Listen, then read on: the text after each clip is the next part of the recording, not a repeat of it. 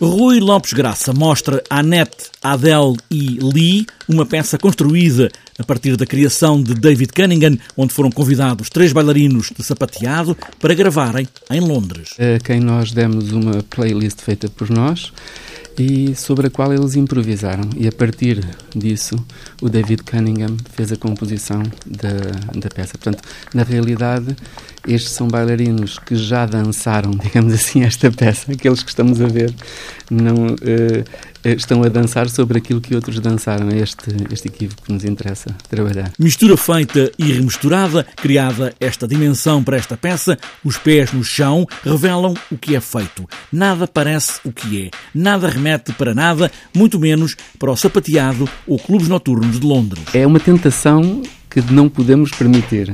Portanto, apenas é um ambiente sonoro que se cria eh, com uma decisão que é feita à partida, que é o som da peça vem todo dos pés. E, portanto, tudo é feito a partir disso, porque a peça é uma peça abstrata, eh, ou seja, não parte de nenhuma ideia uh, pré-definida, mas que, obviamente, que acaba por transmitir ideias em função da leitura de cada espectador, porque os corpos têm em si próprios história. E quando se combinam uns com os outros, essa composição, essa teia que se cria, apesar de partir de um ponto de vista abstrato, acaba sempre por criar uma teia, um enredo, digamos assim. E depois, Vítor Hugo Pontes, que traz madrugada quando a luz se acende e se revela a desilusão, o lusco-fusco, tudo o que ficou, a música é reveladora. Forte, potente, como as noites a dançar, sozinhos e os corpos a suar. Quis muito explorar esta ideia de transe, eles chegarem a um sítio em que dançam uh, como se estivessem entre o céu e a terra.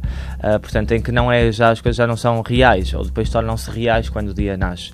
Mas aquele momento de transição, portanto, é um momento de alienação em que se perde um bocadinho a consciência. Uh, do, do, do outro e do, do espaço. Portanto, é um olhar para dentro. A madrugada que traz o dia, de novo o real, o que surge da luz do dia e o que se perde lá atrás na noite, que foi apenas uma outra realidade.